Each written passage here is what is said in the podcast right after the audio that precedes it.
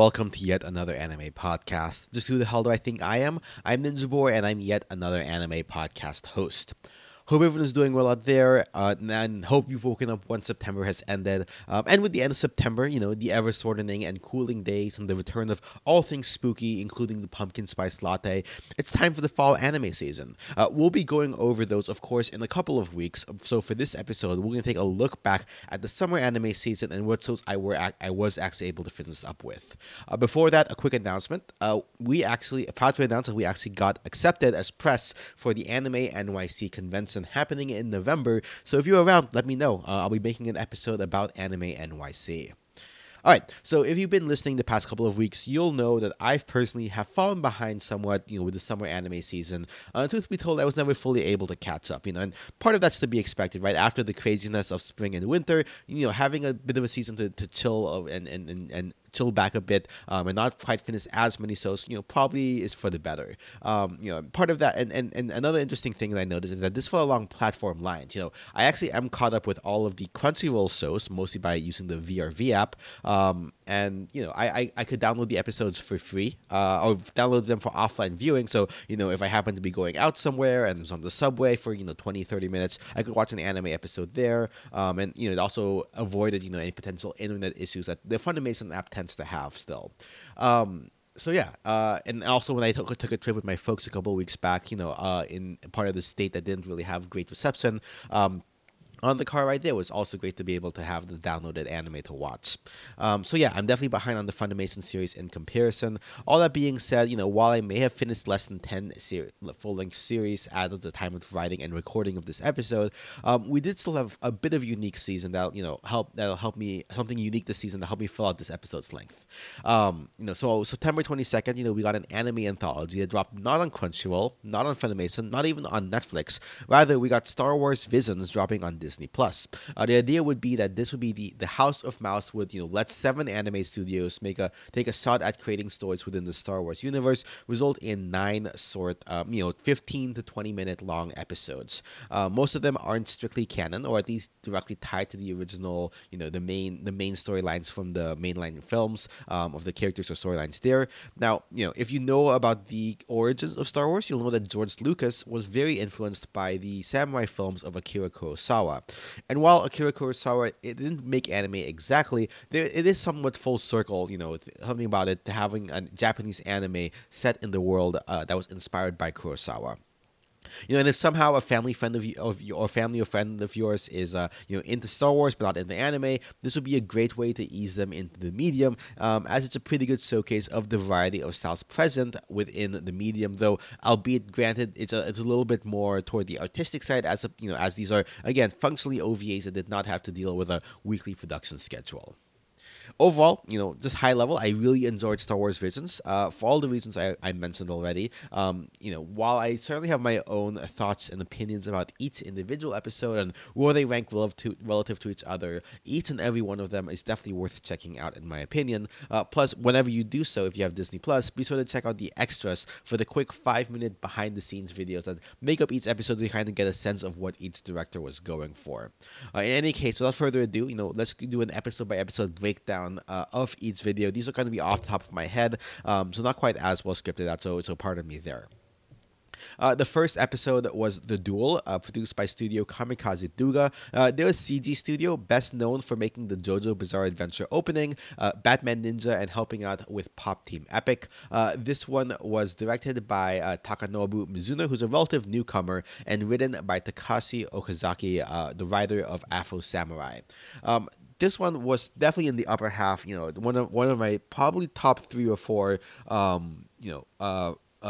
sorts from the anthology. You know, set very in the black and white, with the exception of the lightsabers, you know, doing the glow within the black and white space. And you know, while it was, you know, if you knew what to look for, you could definitely tell that this was CG animated. The black and white aesthetic definitely harkened back to the black and white films of a Kurosawa film, and you know, the content matter, you know, essentially the character designs being of, you know, Ronin and samurai, who, you know, wandered the world, and you know, the samurai or and the Jedi or Sith, you know, being analogous to those samurai, and you know, and then some stormtrooper armor being bandits, you know, or used by the bandits, you know, definitely again, lent to that Kurosawa aesthetic. And you know, the fight choreography was great as well. And you know, I believe they're actually making a novel or a novelization. You know, some sort of book is coming out set in the world of the duel. Would definitely love to see more. And you know, mild spoilers, I guess, for most of all these. You know, the character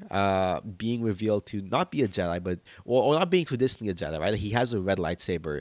If you're familiar with Star Wars canon, I'm personally speculating that this might be a gray Jedi or gray Force user, someone who's neither, you know, in the absolutes of a Jedi or a Sith, but, you know, somewhere in between. So, you know, I think that's definitely an interesting space for that hasn't really been explored in Star Wars outside of the extended universe. Next up, we have, you know, a complete different feel. So this is Tatooine Rhapsody, which is made by Studio Colorida. We've done, you know, an episode featuring Studio Colorida's work. So this is another adding to that catalog. Directed by Taku Kimura, who's, again, another newcomer and doesn't have much to his name. This one is probably the closest to Star Wars canon in that it actually features the characters of Jabba the Hutt and Boba Fett, presumably set sometime, you know, I guess between the third and the fourth movie. And it follows, you know, an ex-Padawan who ends up joining a rock band of all things called Star Wavers, you know, with an alien, a member of the Hutt family who doesn't want to be a crime lord but wants to be a rocker, and a robot, you know, kind of going around trying to make their own way and, you know, running into the legacy of the Hutts here. You know, it's basically a music anime in Star Wars with, you know, some great J-Rock to it. You know, the art style definitely was a little, you know, a little bit more, shall we say, I wouldn't say childish, but definitely a little bit more kid-friendly, shall we say, as opposed to, you know, the very grim and aesthetic, the grim dark aesthetic of the duel. I won't hold it against it. I really did enjoy, you know, kind of like the fact that this, honestly, of all of them, one of my, I think, if I had a complaint about the anthology, is that all of them basically devolved to a lightsaber duel between two Force users. And here, that didn't really come. Yes, it's a former Padawan, but, you know, his lightsaber never really activates, and he wins here through the use of the music, right? And kind of explores another side of the Star Wars universe outside of the Force. So, you know, I think I really enjoyed this one for that reason. Next up is one I was definitely looking forward to, The Twins by Studio Trigger. You know, again, one of my favorite studios out there, directed by one of my favorite directors, Hiroyuki Imaishi, and written by Hiromi Wakabayashi, who have worked on, you know, some of the best stuff of Studio Triggers, particularly Tengen Toppa Gurren Lagann, and Kill la Kill, which, you know, some people would call this Kill la Kill, but set in space. And, you know, the joke with Studio Trigger is that they always send everything to space. So how do you send something in space further into space?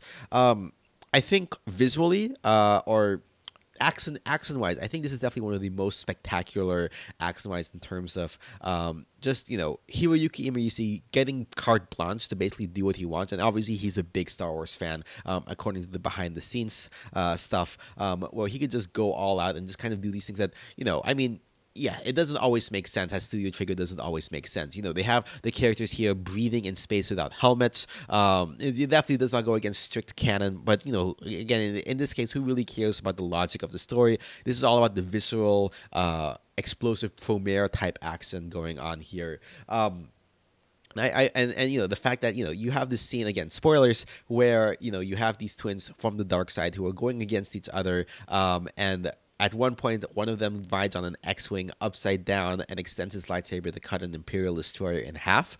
Yeah, no, that's definitely Studio Trigger to the max. I think if there's one thing I would have liked, I would have loved this to be a silent film with no voice acting, really. Really just, you know, lean into the whatever music soundtrack they had and the sound effects, and just kind of like have it be purely done through the choreography act. I think that would have been a really bold move for them to take here. Obviously not the case, but, you know, that's just how powerful I think that's definitely the strongest element of this sort. Next up, we have The Village Bride by Kinemis Citrus, who's the studio behind shows like Sealed Hero, Revue Starlight, Made in the Abyss, and Gochi Usa and Barakamon, directed by Hitoshi Haga, who is the director of Made in the Abyss and anime director on multiple projects like Parasite, Oi Monogatari, and Monster. The notable thing here, I think, also in the staff is that Kevin Penkin, the composer for Made in the Abyss, as well as, you know, Tower of God, provided the music here. And this one again had a different vibe to it, right? Like they like, again, similar to the Tatooine Rhapsody. You know, while there was definitely an element of the Jedi fights going on here, the larger element here, I think, was definitely much more in the atmosphere. It's set on a planet that has a different relationship to the Force. They call it something different. I can't remember off the top of my head, but they call it something different, and it's about their relationship with nature and the Force. And it's a lot more philosophical, a lot more you know, atmospheric, especially again by the music from Kevin Penkin, and kind of like the way that they face a particular trouble. I'm not sure of this particular planet. It has been explored in Star Wars canon before. Reminds me a lot of more of the naturist settings of, like, you know, the planets of the Ewoks, for example, and kind of like the way that they interacted with nature. So yeah, I think, and then the style here wasn't, you know, again, a typical anime style. It definitely, I think, leaned a lot more into the backgrounds to some degree here. So I think The Village Bride, personally, aesthetically, wasn't my cup of tea as much as the others per se. But I still can't deny that, you know, it definitely was very beautiful. And definitely, I know many people have it as their favorites for the atmosphere. Halfway through the anthology at fifth is probably, I would say, my favorite, you know, in a complete package, right? I think the duel, you know, was definitely great for its aesthetic. The twins, you know, for its crazy action. I think The Ninth Jedi has the complete package here. And, you know, it is also the longest one. It's produced by Production IG, which, you know, is currently working on Princess Pirate Fena, has made Psycho Pass, Haikyuu, Eden of the East. So a lot of, it's a very old and storied studio. This one was directed by Kenji Kamiyama, written and directed by Kenji Kamiyama, the one behind the Ghost in the Cell standalone complex, Eden of the East, Blade Runner Black Lotus coming out later this season, and the upcoming Lord of the Rings anime season. So this one, you know, definitely felt like it was 22 minutes. It definitely felt like a, you know, essentially a pilot episode for a larger series, and I think many people are pointing to this as potentially the episode that could potentially be spun off into its own anime season, which I would love to see. You know, it basically is set in the distant future where it's not really within the timeline, and kind of, you know, in a time where we're trying to rebuild the Jedi Order. And it just does a lot of interesting things, I think, with the lightsabers here, and, you know, the action choreography is great. You know, in the behind the scenes, the director also noted that he really wanted to include a speeder bike scene, which he really did here. And yeah, I think it's just, you know, I think it really shows just the power of Production IG and just what they have to put together something. You know, it may not be the most artistically unique compared to some of the others, but definitely is the most, I think, well-structured story, you know, both as a standalone story, but also as a prompt for something larger out there. So I think, you know, definitely the Ninth Jedi, I'd love to see this end up becoming something else into the future. And then, you know, going back to kind of like the more, you know, experimental side, we have TOB1 from Science Saru, which is the studio of Masaki Yuasa. This one was directed by Abe Gongora, who's a Spanish animator. Mostly does animation direction, and this is one of his first full directing projects. Written by Yuichiro Kido, who has, you know, from Science Saru, has also written on Eizouken as well as Dr. Stone. And, you know, this one is almost as much an homage to Astro Boy, it feels like, as much as it is to Star Wars itself. And, you know, it follows a droid named TOB1, and, you know, his master, who ends up being a Jedi who's lost his arms, who escaped from Order 66. As, you know, the young droid, who, you know, droids can't become Jedi, dreams of becoming a Jedi, and kind of like what that looks like. Again, this one definitely, the character design, the aesthetic definitely has shades of Astro Boy in there. It's again, I think, feels a lot more, you know, similar to the Tatooine Rhapsody in terms of aesthetic. Not everyone's cup of tea, but I think, you know, appreciating for that what it is, I think I really enjoyed that. Next up, we have The Elder, which is another Studio Trigger. And, you know, they said in the behind the scenes, if the twins was their attempt at showing, you know, what the Studio Trigger that most people know, this is a Studio Trigger that's a little bit more subdued. This is directed and written by Masahiko Otsuka, who worked on Promare, Ino Battle, and as episode director on Gurren Lagann, Neon Genesis Evangelion, Kill la Kill, and BNA. And, you know, again, in the behind the scenes, you know, director Otsuka-sensei had mentioned that, you know, he had gotten his start in animation or in filmmaking or animation because he was inspired by the works of Star Wars as a kid. And then he was about to retire when they got this project, so he figured, you know, going out on a Star Wars project when it started off with the Star Wars project would be a nice way to go. So, you know, this one, again, definitely is a much more subdued, definitely leans into like that Padawan Jedi, you know, kind of set, I guess, would be in the period before episode 2 or so. Of, you know, a Jedi and Padawan going and exploring the outer ring, and, you know, again, it's fairly straightforward. You know, they come, there's a problem, they run into this, you know, the Elder, a Sith master who's you know, training and ends up fighting them, right? And, you know, I don't think it really does anything crazy in terms of animation. It definitely has its moments, but I think, you know, it really leans into that, you know, that conversation between the Padawan and the Master as the best element here. You know, that classic Star Wars trope of, you know, hot-headed Padawan and a more cool Master. So, you know, I definitely enjoyed this one, and, you know, shout outs to Otsuka Sensei for a career well done and you know, being able to end it on Star Wars. The eighth sort was Lorp and Ocho from Gino Studio, or Twin Engine, which is probably most well known for Golden Kamuy. And the episode director was Yuki Igarashi. Yuki Igarashi is you know, mostly an animator.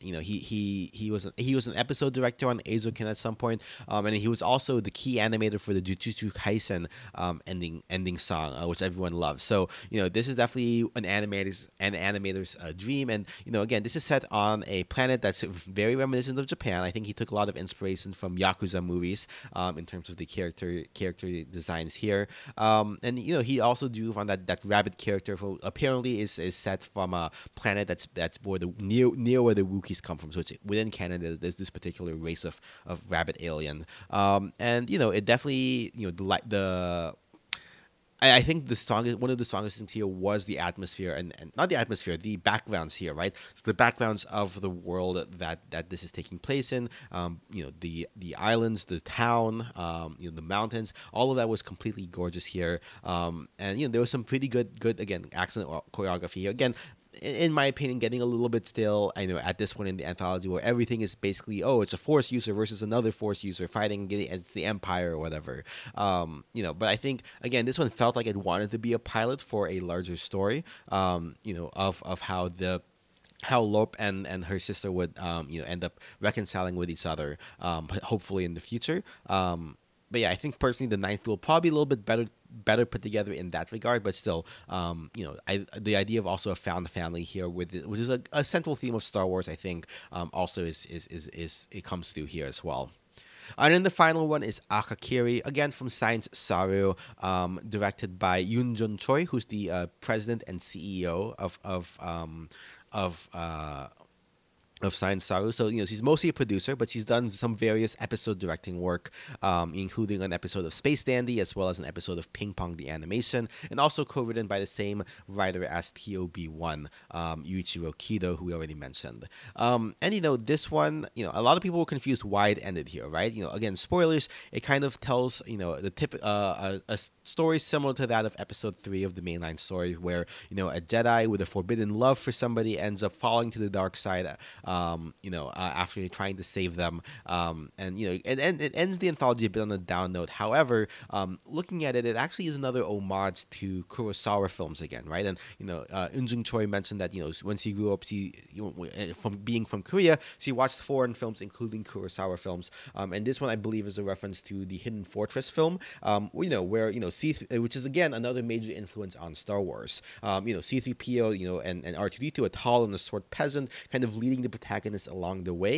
You know, it's definitely a staple of Star Wars, and, you know, repeats here, with the Jedi in question being led by two peasants to help the princess get back to the fortress. And, you know, in in this case, you know, in that sense, you know, even though it ends on a down note, it is essentially a homage, again, bringing it full circle back to Kurosawa. We open on The Duel, which is, again, very inspired by the samurai films of Kurosawa, and end on a reference to Hidden Fortress here.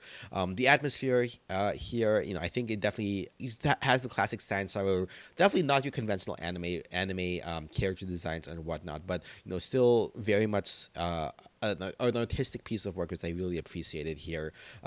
So, you know, again, like I said at the top, all of them definitely worth checking out. Overall, again, I wish there were a few more non-Jedi, non-Force user specific stories. And another thing is, maybe this is me watching it in subtitles, but there was a lot of references that I saw over and over again to different Star Wars. You know, I have a bad feeling about this, you know, let's punch it or whatever. A lot of references like that, which, you know, being a Star Wars anthology, being the first Star Wars anthology from anime, you know, I'm sure these studios couldn't help but throw in these references to classic Star Wars. I kind of wish if they do a second anthology in the future, that if maybe some of these studios do it again, you know, that they end up, you know, maybe not dialing back the references and letting the stories stand on their own as their own thing without needing to reference the original films quite as much. That being said, I did watch this subtitled. I would not be opposed to going in and rewatching this in the English dub, which is actually pretty rare for me. But yeah, I think the universal positive reaction to this is such that I wouldn't be surprised if we saw another one of this a couple years down the line, hopefully with some other studios and directors out there getting a shot at Star Wars. All right, so that's Star Wars Visions. Let's take a look at the other series from this season that I were able to finish, and also ones I didn't quite finish. As a reminder, I tried and dropped the following series after 1 to 3 episodes at the start of the season: Scarlet Nexus, Kanojo Kanojo, Tensei wa Mosinderu, Shinigami Bochan Tokuro Maid, Seirei Gensoki, Drugstore Isekai, Nighthead 2041, Remain, D-Side, Traumare, and Kageki Shoujo. I will say that, as promised, instead of watching Kageki Shoujo, I ended up going back and watching Starlight Revue from Bushiroad, that inspired by the same theater troupe. Certainly, it's not as realistic as Kageki Shoujo probably ended up being, but it definitely, I think, more delivered on the bombast I wanted to see from a show about musical theater. I did end up trying the Gacha game that this was inspired of, since, you know, the same company made D4DJ, which I'm still continuously playing, but that game didn't quite stick after a day or so. So, in any case, I really enjoyed Starlight Revue as a standalone piece, so bonus review, I gave that a 4 out of 5. Wakarimasu, I understand. Okay, anyway, back to the seasonal anime. There are a couple of series I ended up not quite finishing, but they are carrying over into next season, so cut me some slack. It's not like I'm not going to have a chance to catch up on them, and I wouldn't have graded them this time around anyway. Those were Kaizoku Ojo, or Princess Pirate Fena, Shiroi no Aquatope, and Obey Me, which is a sort, so I actually haven't caught it past the first episode or so, but again, I'm sure I'll have time to catch up on this sort. It's like 2 or 3 minutes per episode. For the sake of time, again, I'm not going to talk about it in depth, but I will say Fena and Aquatope are really enjoyable. Fena has that old school adventure vibe I haven't really felt, you know, since watching, you know, anime on Toonami, which makes sense that, you know, Adult Swim is one of the co-producers on this one. And then Aquatape's almost meditation on dreams and, you know, the stunning underwater visuals really gave a strong summer vibe here. I'm only a couple episodes behind that anyway, so I'm basically there. Anyway, there's also a growing trend of anime that started off partway through the season, you know, such as Pirate Fena, and, you know, but there's some that started only a couple of weeks before the next season. For the purposes of this podcast, I'm going to count them as a winter anime, basically. These are Heike Monogatari, which is notably by the director of Liz and the Bluebird and, Naoko Yamada from Kyoto Animation. She left and joined Science Saru. And then also the Swords Tawara on Mondays and Doki-chan, which are coming out on Crunchyroll. So, okay, what did I not finish that I did end up starting? Well, as I mentioned, mostly Funimation shows. At the time of writing and recording these on, you know, end of September 30th into October 1st, I still haven't gotten around to finishing these. Sunny Boy, Make You Black Company, Megami Ryu no Ryobukun, Vanitas no Karate, and Realist Hero. Now, the last two, Vanitas and Realist Hero, they actually got second seasons announced, second cores or whatever, coming out in January 2022. So I don't feel as bad about not catching up on them just yet, since if I want to go watch them for the January season, I'm sure I'll find time to make time to try to complete it before then. As far as the other three, Sonny Boy, you know, the final episode just aired, and It had some interesting ideas early on, but I felt a little bit too slow-paced and somewhat monotonous to really get me hooked in and want to keep up every single week.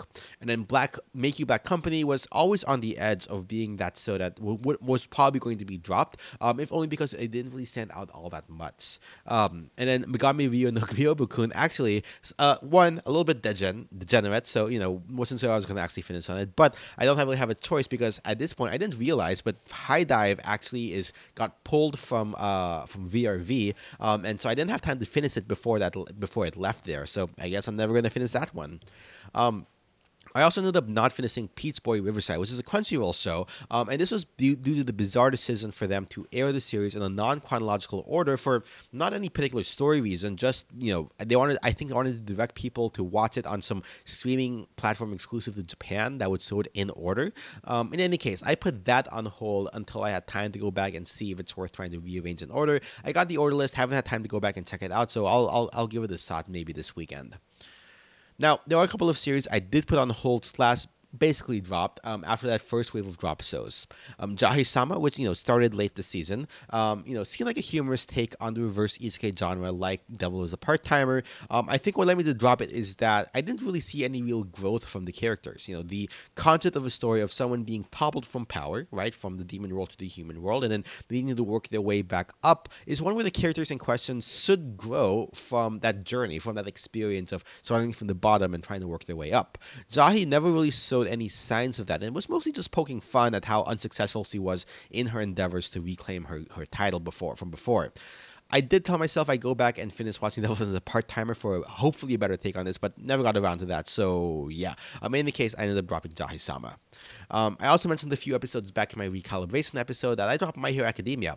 I guess put it on hold technically. The action sequences still hit when they're good, but it just felt like there was some sort of spark missing in a lot of the hero sides of the story this season. I stopped watching around the time of that anime original episode that was supposed to lead into the movie, which came out in Japan and will be coming out in the States at the end of the month, so maybe I'll pick it up again when I go watch the movie in theaters. That said, I do know they end up covering the My Villain Academy arc in the second half of the season, which is pretty good from the manga, so who knows, maybe I'll go back and check that out whenever the inevitable season 6 comes around. And then finally, Uramichi Onisan. This one's like Jahi-sama, falls into the same issue a lot of Japanese comedy shows seems to have, though this one lasted a little bit longer. It's built about this one gag, right? That Uramichi is a way too real depiction of a near 30-year-old, barely containing his depression and nihilism, but behind a cheery mask as a children's show host, occasionally peeking out. A good gag to see, in a couple of manga panels here and there. Not sure it could sustain an entire show. And you know what? I am here for a more realistic depiction of the world, right? The anime needs more depiction of real life depression and less impossibly cute and ever optimistic magical girls. Or not saying they need less magical girls, just that we need more of the depressed guys, I guess. However, as with Jahi-sama, the comedy basically reduced to let's laugh at Uramichi's depression nihilism as opposed to laughing with him. And it never really evolved his take. He didn't really get any nuance. He really came fully formed, and there wasn't really no arc either for him or any of the side characters. So it got kind of repetitive. I made it through episode 6, and granted, there were moments of reflection that were somewhat profound at times, but in the end, didn't really do that much for me, except just remind me of how old I'm getting. I may come back to this and finish the last 7 episodes at some point, maybe leading up to my own 30th birthday in January, but for now I'm going to leave this one as incomplete. Alright, those are the series I didn't finish. Now, let's finally get to the ones I actually did finish. First off, the Swords. As we talked about for what feels like a year at this point, D4DJ continued first with the 13-episode, the full anime that launched October last year, into a 2-course Swords chibi anime that ended in July on the YouTube channel, which is Petite Mix, and then the game launched in May this year. If you're a fan of the franchise, especially so of the game, like myself, this is a fun way to learn more about the girls from the different DJ units. If not, it probably won't make much sense to you, honestly. Probably a 3 out of 5 for me personally, as I am end target demographic as this since I'm playing the game. So if not, I can see this being a 2 or even 1 out of 5 for you and having of no interest to you. Next up is the other sort, Ore Tsushima, which is the latest pet anime, you know, as in the anime about pets. It's a pretty low commitment series, about a minute and a half per episode on their YouTube channel, of the daily shenanigans of a cat and the elderly human woman who's adopted him, directed by Jun Aoki, the mind behind Pop Team Epic. So somewhat slightly bizarre. It has a real unique art style that blends CG with 2D animation and with a Henkin chunky cats. This one really fits if you're into watching chubby cat videos on YouTube, of cats being cats, which, you know, as my wife is in that demographic and kind of bled into me. It's held together by the voice acting of the titular cat Tsushima, voiced by Aikyo Otsuka, whose gravelly tones also voice All For One from My Hero Academia, as well as the narrator in the Eurocamp. Overall, it's a fun, if inconsequential anime. Probably another 3 out of 5 or 2 out of 5, depending on how much you like cats. It's also probably worth mentioning the other sorts, Dragon Maid sorts. We'll talk about the full series in a second, but the full last season, Kyoto Animation released 13-minute-long shorts called Mini Dragon, set in the world of Maid Dragon. You know, just a fun slice of life hijinks to kind of prep us for the return of the season. During the broadcast of the second season, they released 3 more episodes, which were released, and there were apparently 5 more on the way that are going to be included on the Blu-ray releases later this year into next. So not quite done, but again, it's not as though they're full series in and of themselves, so I'm not going to grade them at this point.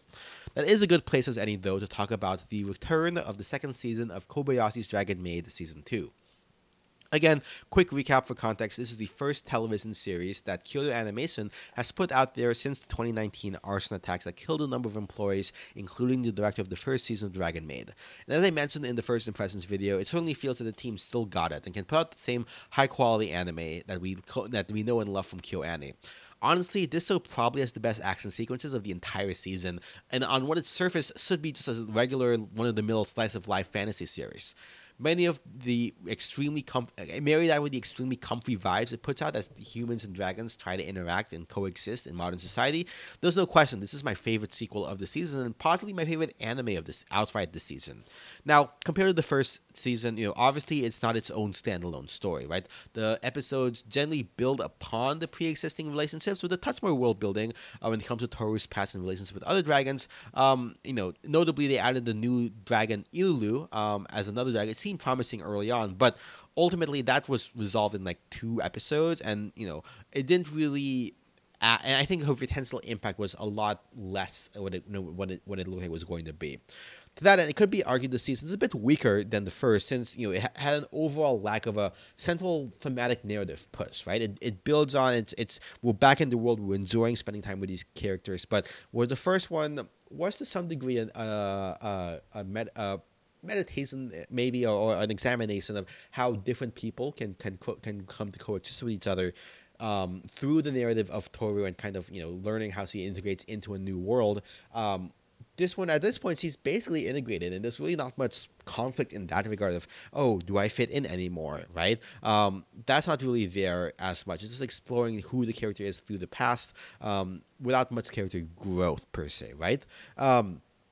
And no, not to say that this show has, and you know, there is some payoff in the end, right? You know, it's a mini arc, maybe 2 or 3 episodes from the end, and they do hint at, they do reference stuff from earlier in the season, but it's not quite as big a payoff as at the end of the first season, where it kind of built up, you know, everything that we had seen there. Not to say it had zero impact. Overall, though, this is still probably the strongest of the weekly anime this season. I'm going to give it a 4 out of 5 overall for me. The first season, I believe I gave a 5 out of 5. Also, the opening and endings are infinitely catsy and head and shoulders and wings above all the other competitors. For anime, OP, ED of the season, I ended up, you know, literally watching both the OP and the ED every single time. I never do that for any song, and I just did it for this one. So, yeah. Also, Elma is best dragon. You can't argue with me on that one. All right, moving on to the other sequels this season. It could be argued that Tensura Season 2, or The Time I Was Reincarnated as a Slime, suffered the opposite problem from Dragon Maid, where Dragon Maid kind of wandered around without a strong central thrust to what it was trying to accomplish. Slime was almost tied too much to its structure, right? As a show that thrives off of the politics and world building, the first 8-ish episodes of the season were basically large exposition dumps and what amounts to, you know, a diplomacy summit, you know, not much action, meant to flesh out the world and lay out the foundation for the payoff in the last third of the season, the relationship between different countries and motivations and so on. you know, in contrast to the slice of life spin-off Slime Diaries, which is, you know, a little bit more wandering and fleshing out the world through, you know, just kind of in the moment experiencing the world. This one didn't really deviate too much from that central thrust, and it was more tell not so. I didn't really mind so much since, you know, again, it was the elements of nation building I enjoyed, but that was again nation building through accent as opposed to nation building through talk. Even that kind of pushed me, that the tell not so delivery pushed me to my limits. And this is from someone who has Log Horizon, which is one of the most talky world building shows out there, in his top, anime of all time. Now, of course, the payoff in the last few episodes, not only paid off the setup from this arc, from this season, but from, the entire past two seasons. And I think it was well done. And that's one of the benefits of these long-form narrative shows, right? Now, in some cases, though, it also fell short in that while it was emotionally very satisfying to see, the big bad get their due and for Rimuru to take its place in the world after being underestimated for so long, and there were certainly decent animation sequences to go along with it. Sakuga animation has never been the strong point of Slime overall. And this, in some cases, right, like where we wanted to show that the bad guy was actually not all that powerful, it kind of felt a little bit anticlimactic in that degree, right? All that being said, though, it certainly was entertaining. One of the ones I definitely kept up with every week, and I'm looking forward to where the Tempest Kingdom ends up going into the future. But as I noted in my score recalibration episodes, seasons of Slime past the first one have generally been in the 3 out of 5 category for me, and this one kind of falls in line with that. The other sequel this season that I finished was Hamifura Season 2, or My Next Life as a Villainess, All Roads Lead to Doom. I'd given the first season a 4 out of 5. It was certainly surprising with its premise and how well it set up Bakurina's pansexual harem without her knowing, for a true romantic comedy, right? A case of definitely surpassing expectations, and what kind of put Silver Link on the map for a lot of people, I think. That said, I had reservations at the end of the first season of, how having cleared Doom flags from the game, what would the second season potentially hold for her if there wasn't really that tension or that juxtaposition. And I know the manga and / light novels do continue on past the game, but I had trouble visualizing myself, and frankly I feel I had a good reason to be concerned after having seen this season. While there is some comfort in the familiar of seeing the shenanigans of the same crew that they get up to and the same things they get concerned about, of winning her affection, it doesn't feel like the juxtaposition of her perception of the world as a game versus the reality, that juxtaposition of her perception versus the world versus what other people know the world to be just wasn't really there anymore, and it largely felt static in terms of the characterization, right?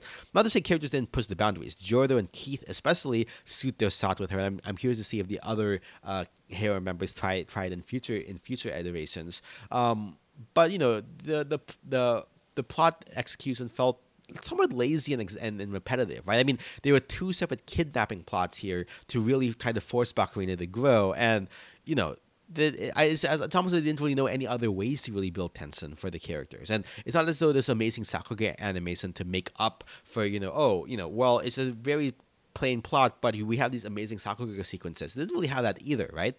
Overall, I think it's a weak second offering from Bakurina and Co. So unfortunately, I'm going to give them a 2 out of 5 here. That said, the movie has been announced, and hopefully one, given the twist from the last episode regarding a sequel to the game, that this sets up a return to form where the comedy can shine a little bit more for me. Now moving on to new anime, to kind of end up the episode, there are a couple that were pretty surprising for me, right?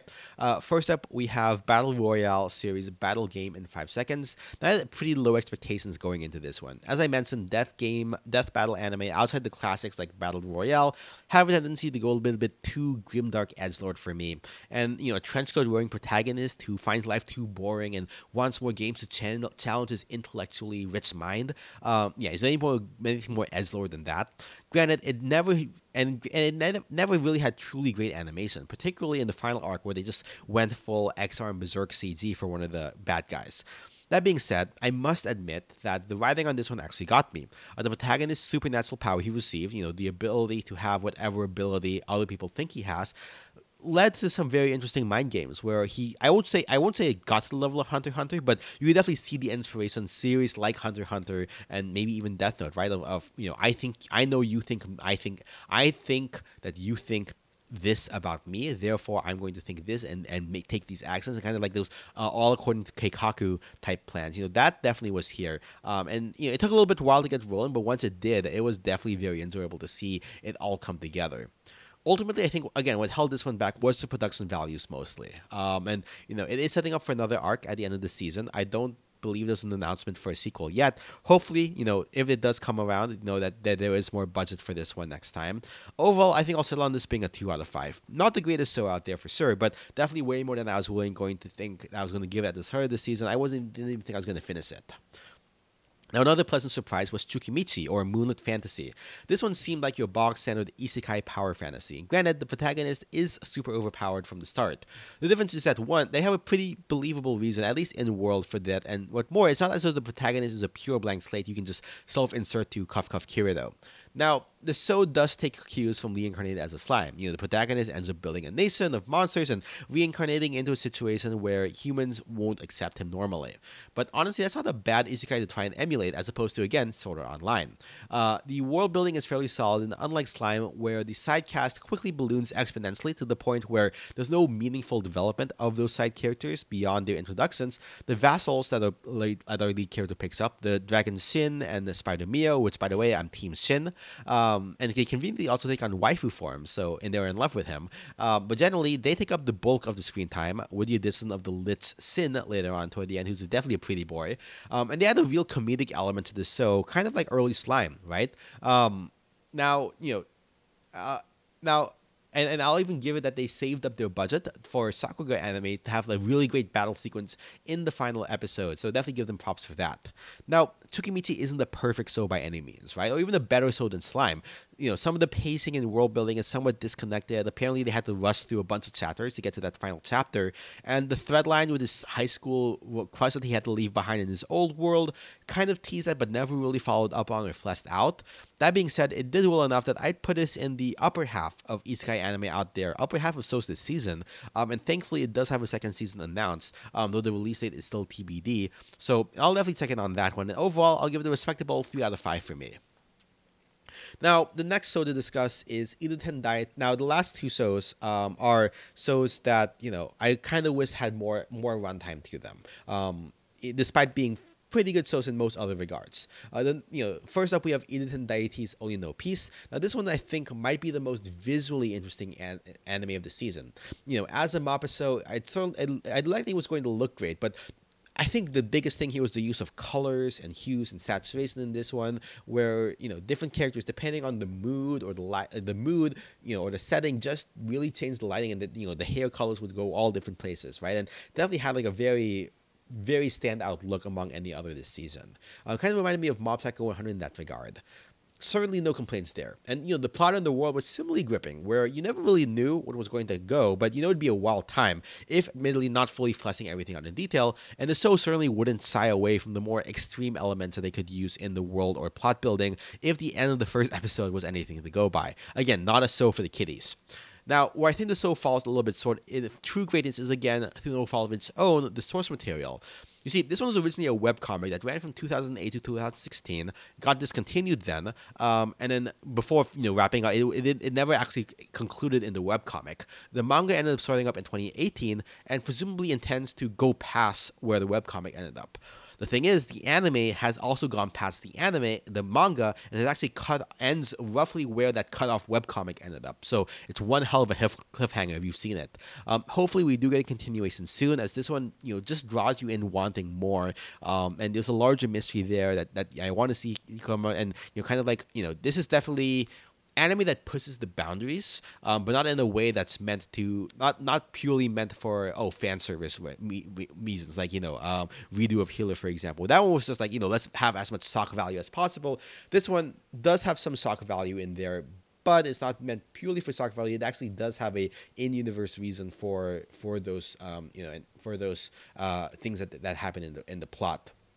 So, with the lack of a proper ending, I'm really torn. You know, if it had been able to wrap up even with an anime original ending, I would have probably given it a 4 out of 5, no problem. Without that, though, I'm waffling between a 3 and a 4. Likely going to settle on a 4 for now, but I'm sure at some point in the future I'll probably come back and recalibrate it down to a 3 after more time has passed. And then the final anime to talk about is Bokutachi no Remake, the time travel story about a burnt-out game developer who goes back in time to try and go back into the creative field from the start instead of happening his way into it.